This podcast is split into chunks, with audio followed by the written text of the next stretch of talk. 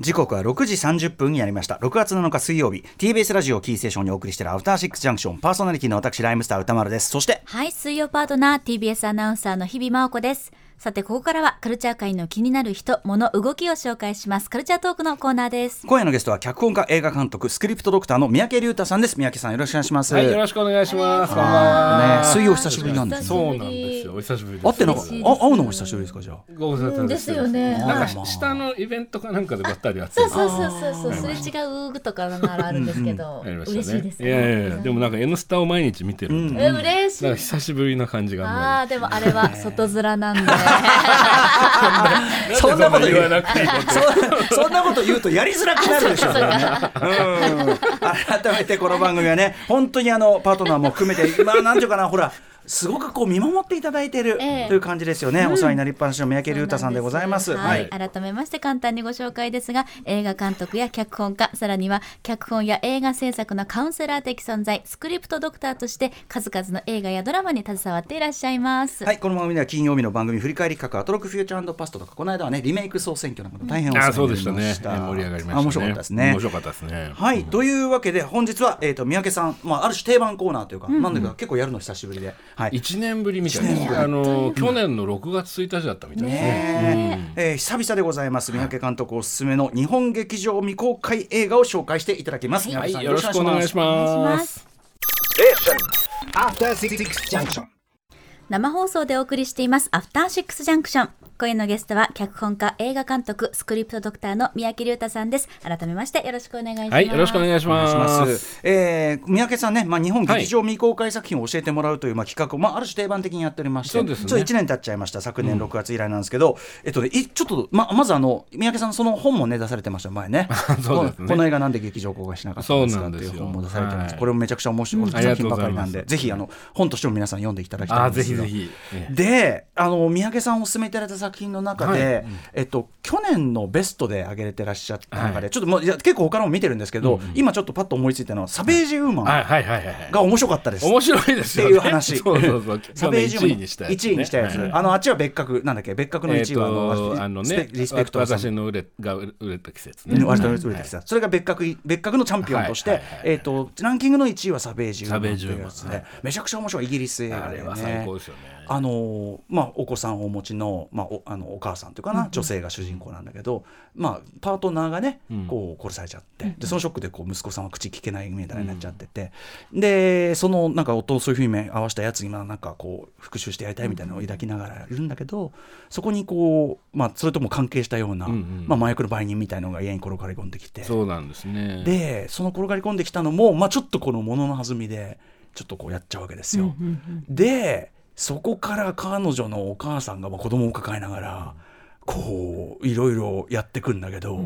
ななんていうかなちょっと最初に想像したような話じゃない方に、そうなんです。あの時もね、あの申し上げたと思うんですけど、DVD のジャケットのデザインが、いわゆるこうちょっとセクシーなドレスを着た女性が拳銃を持っているような、うんうん。まあいわゆるそのなんですか、女殺し屋ものみたいはいなジャンルありますけども、うんうんそういうものの一本かなというふうにええ。まあ見えるんですけども、まあ全然違うんです全然違うですよね、あのむしろ本当に普通のお母様はお母さんなんですよね、なんだけどそのどんどん深めにはまってだからちょっとこうなんていうかなどんどんどんやることなること、ん。おかしなことになって精神状態的にも変な感じになっていくっていう。裏目に出ちゃう裏目に。裏目に出る系やス,、スリラーっていうか裏目に出る系の面白さもありつつ、でもクライマックスに確かにそのいでたちの瞬間もあってそのあの下りとかのもう緊あそこもすごいし、でこの話どうすんのかなって思ってると あこあこう終わる映画珍しいなみたいな、はい。面白かったです。すごい。にそうなんですよ。なかなかね広まっていかなくてねすごい面白いんでね、きあの機会あるごとにタイトル上げるようにしてるんですけど。なんかそのカサベテスのグロリアとかもそうですけど、はいはいはい。そういうちゃんあのジャンル映画的なアクション性とか、そのがん。まあ、銃使うくだりとかもあったりするし、でなんだけどだから構造としての分かりやすさもあるんだけどなんかその、ちょっとジャンルに収まりきらない。そうなんですね、うん。僕やっぱグロリアをすごいやっぱ連あ連想しました、あの全然話は違うんだけど、本当に普通の中年女性が、頑張るっていうか、まあ結構やばいことも含めて頑張るみたいなところ登場人物のこう生きた人間としての個性がこう呼び込んでいく展開みたいなのがあって。それがまあいわゆるジャンルのお約束からちょっとずつ逸脱していくっていうんですかね。そこが面白いつまりコマじゃないからそうなんですそうなんです。コマじゃないからお約束じゃなく展開になっていくってことかもしれないですね、すいませんなんか話長くなっちゃった。全然サベージはめちゃくちゃ面白かった。あよかったはいというような。でですね、はい、今回は久々に、えー、こんな感じ、あ、サベジューマンも劇場未公開ですよね。そうです、そうです。ね、ですからね、はい、えー、そんな感じで、えー、三宅さんならではのおすすめ日本劇場未公開映画伺っていきたいと思います。はい、まず一本目なんでしょうか？はい、えー、1本目はですね、えー、セブンボックスという作品で、うん。これはですねあのパラグアイの映画なんですね、うん、パラグアイ映画？これねなかなか聞く機会見たことないかも。ね。触れる機会もなかなか、いや僕も全然触れる機会がなくて。でなんか聞いた話によるとその歴代の映画制作本数自体が20本にも満たない。えー歴代そう。年間のではなくてじゃあ、映画ほとんど作られてこなかった国なんだ。国なんですね。でなかなかないんですね。そうそうなんです。でそこから出てきたこれはでもゴリゴリのエンタメ映画なんですね、で実際は制作されたのがもう10年ぐらい前で、はい、その当時、あのー、ちょっと未公開映画好きの間では少し話題になった作品でもあるんですが、まあ、今でも DVD で見られますし Amazon プライムとかあの FOD でも配信してるということなんですが、まあ、どんな話かというと、まあ、簡単に言うと舞台がパラグアイのそのスラム街なんですね。あのまあ何でしょう。市場と言いましょうか、うん、トタンの屋根があって、まあ、いろんなお店がひしめき合っている。で主人公はその、えー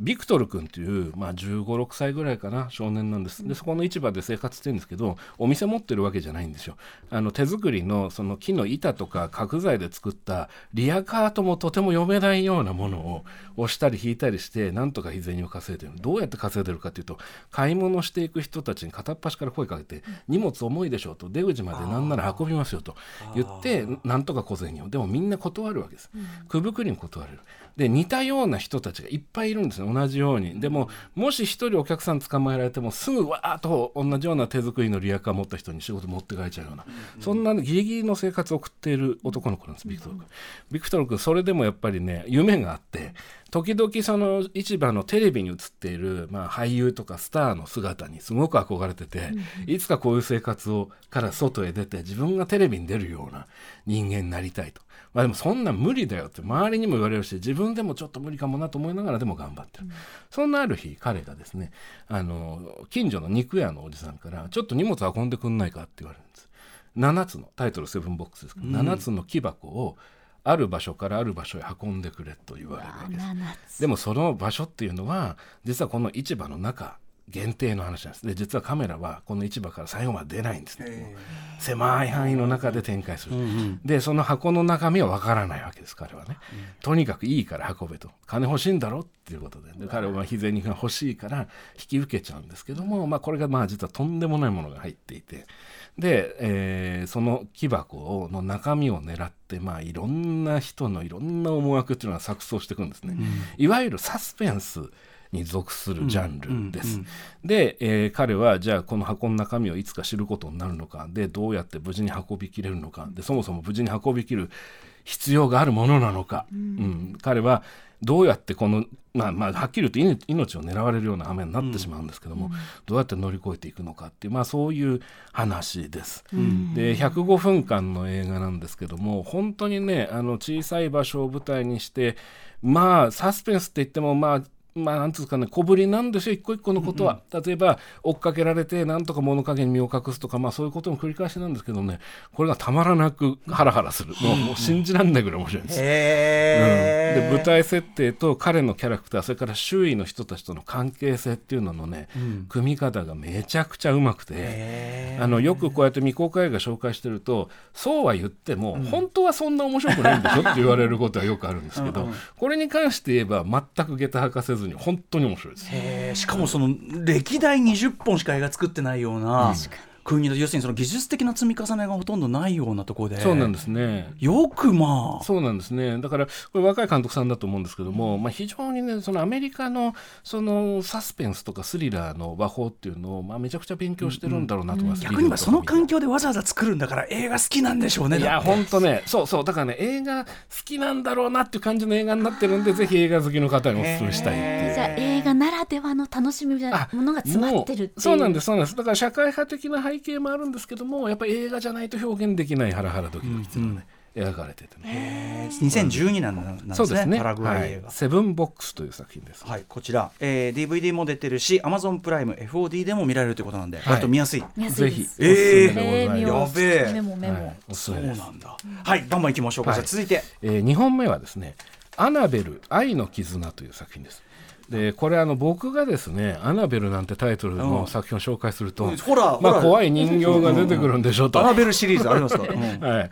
思われるかもしれないんですけど、まあ、全然違います。ジャケは、まあ、イルカがぴょーんってね、飛んでて、まあなんかイルカとの交流ものみたいな。全くその通りですね。でちょっと懐かしいフォントというか可愛らしいねピンクの文字で。ピンクでなんか平成中期ぐらいので黄色でその上に「ドルフィンアイランド」って書いてあるね。これどういうことなんだろうっていう。そのアナベルのそのサブタイトルのね、はい、愛の絆は全部ひらがなですからね、しかもね。結構お子さん向けにも見えるなっていや全くその通りなんです。えー、実は言うと先ほどのが結構ハラハラヒリヒリするサスペンスだったんですけども、うんうん、こちらはですねバハマ映画なんです。バハマ映画。はい。あのカリブ海の小さい島が舞台で、うんうん、まあ本当にまっすぐなもう可愛らしいファミリー向けの映画です。うん、で、えーとまあ、どんな話かというとそのまあ主人公アナベルちゃんっていう14歳の女の子が主人公で、うんうん、あのカニの漁とかしているおじいさんと一緒に船の上で暮らしてて、うん、で仲のいいイルカのミッツィ君ってミッツィちゃんか女の子のイルカ、うんうん、まあ、この子がまた芸達者で本当のイルカが演じてるんですけど、うん、で周りのね島にも仲いい人たちがいっぱいいて可愛がられてて幸せな生活を送ってるんですねそのアナベルちゃんが。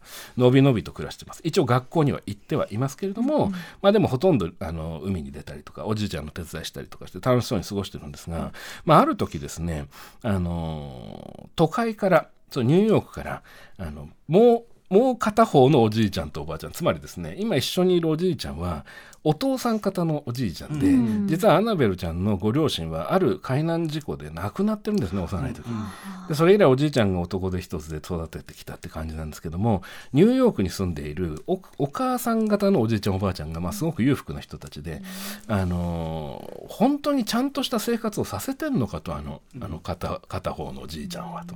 アナベルは今勉強してねちゃんと社会に溶け込んでいかないとダメなんだよっていうことで、教育を受けさせようって言って、まあ、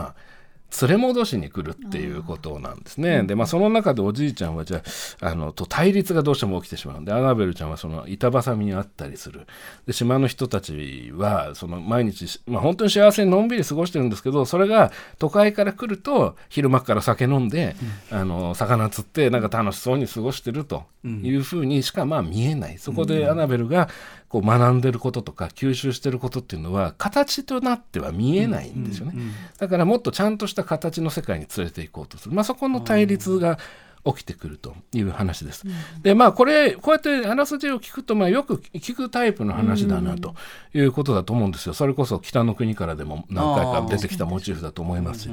えっ、とねただですねあのこの映画何が僕面白いと思ったかというとまあ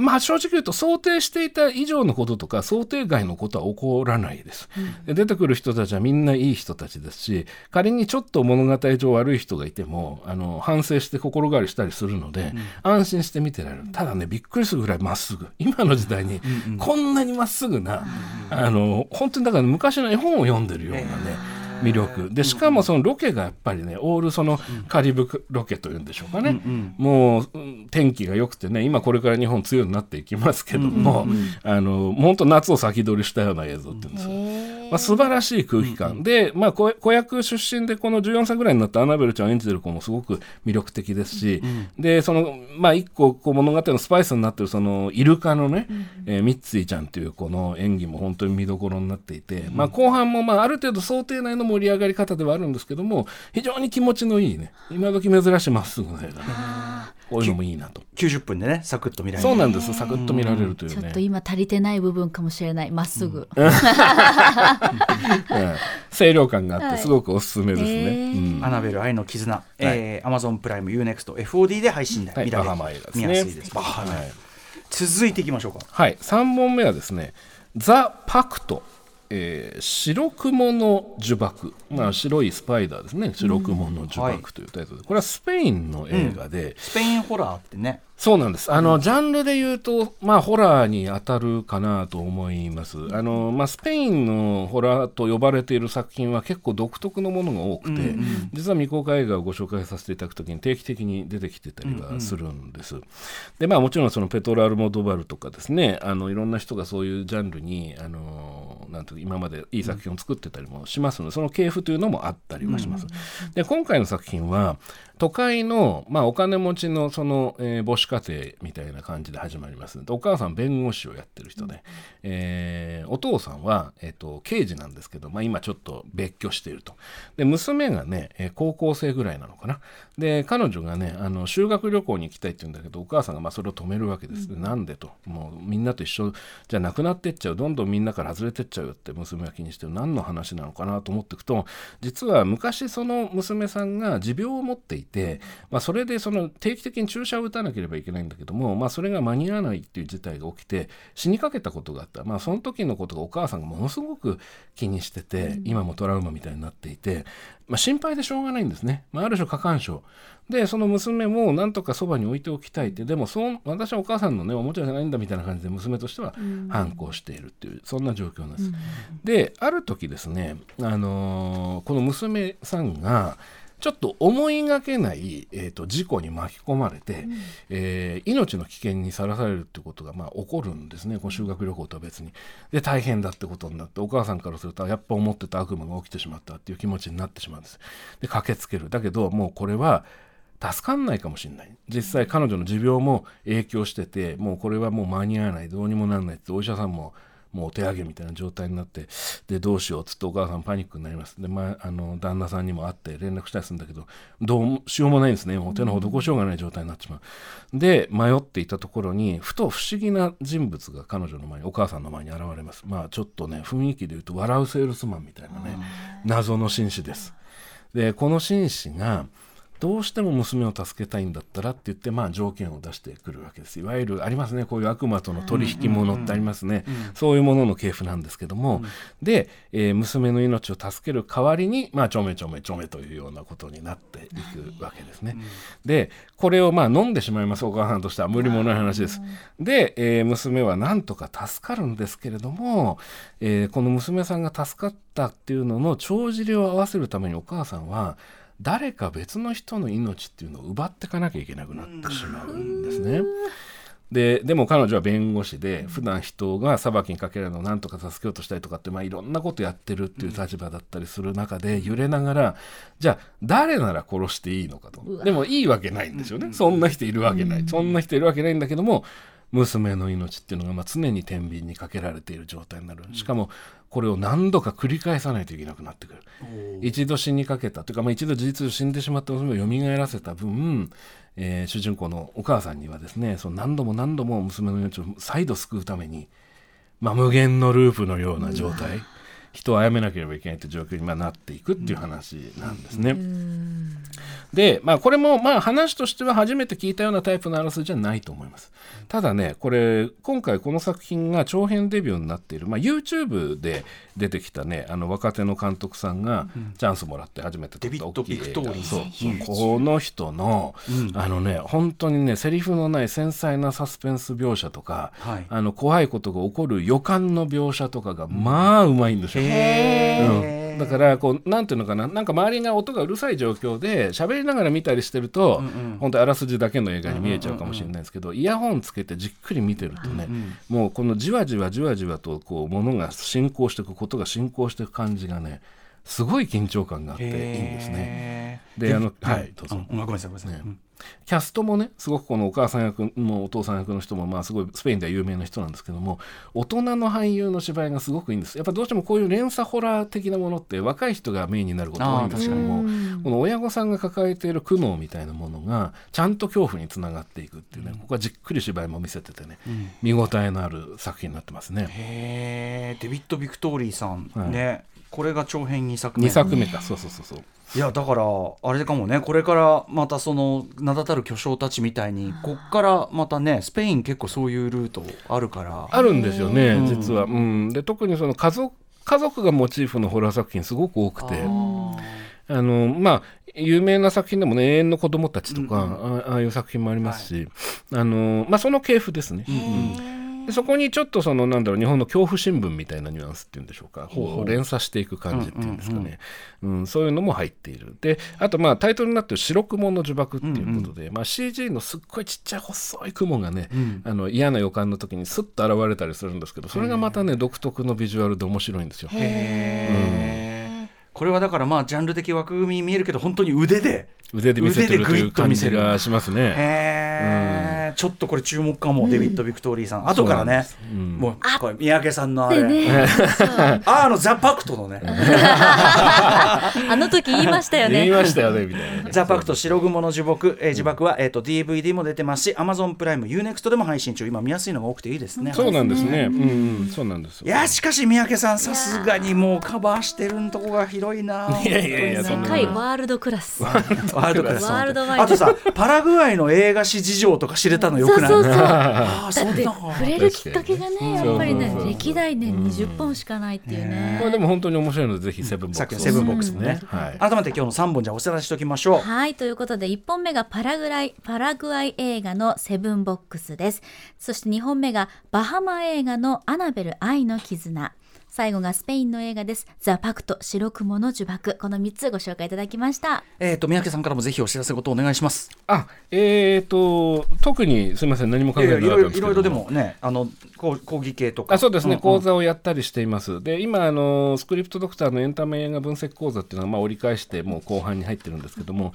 で、9月になると、また、あの、漫画家のためのプロット講座第2期が始まるんですが、その間に、ちょっと空いた時間にもしかしたら、あの、短い講座をやったらいいんじゃないかって話に今、新書館さんとなっていて、あの気持ち考え方がすごく楽になるような、うん、あのまあ、スクリプトドクターとしていつもその脚本家の人とかプロデューサーの方とかあるいは、まあうん、学生さんだったりにもあのそういう何ですかアドバイスと言いましょうか、っていうのをよくするんですね。うん、でまあそういうような内容のものを、まあ、この番組の初めて出させていただいた時にね、うん、実は脚本療法っていうのをやったことがあったんですよ、ちょうど日比さんの日で。要するにその就活で悩んでて、まあでも実はお母さんとの関係で悩んでた学生さんが、あの脱獄ものを書いたことによって、あの解決策に気づいたっていう話をしたんですが、ああいうような感じのコンセプトの講座を短めのやつをやろうかなというふうに今準備してるところです。ねだからそのカウンセリング的的でもある実際、まあ、カウンセラーの、ね、資格もお持ちの三宅さんだから、そういう側面っていうかねそうですね、ね、なので、まあ、そういうようなミニ講座みたいのをやるかもしれませんので、まあ、あのスクリプトドクターの脚本教室の公式ツイッターをあのフォローしていていただけると、まあ、そういうスケジュールとか随時発表になるかなと思いますので、はい、ご興味おありでしたらよろしくお願いします。さんもそうそういう活動がすごい多岐にわたられ出してるからちょっといろいろ SNS 見て細かい動向も、はい、ぜひぜひ、はい、はい、ということでここまでのゲストはいつもお世話になっております。三宅龍太さんでした。ありがとうございました。ありがとうございました。ありがとうございました。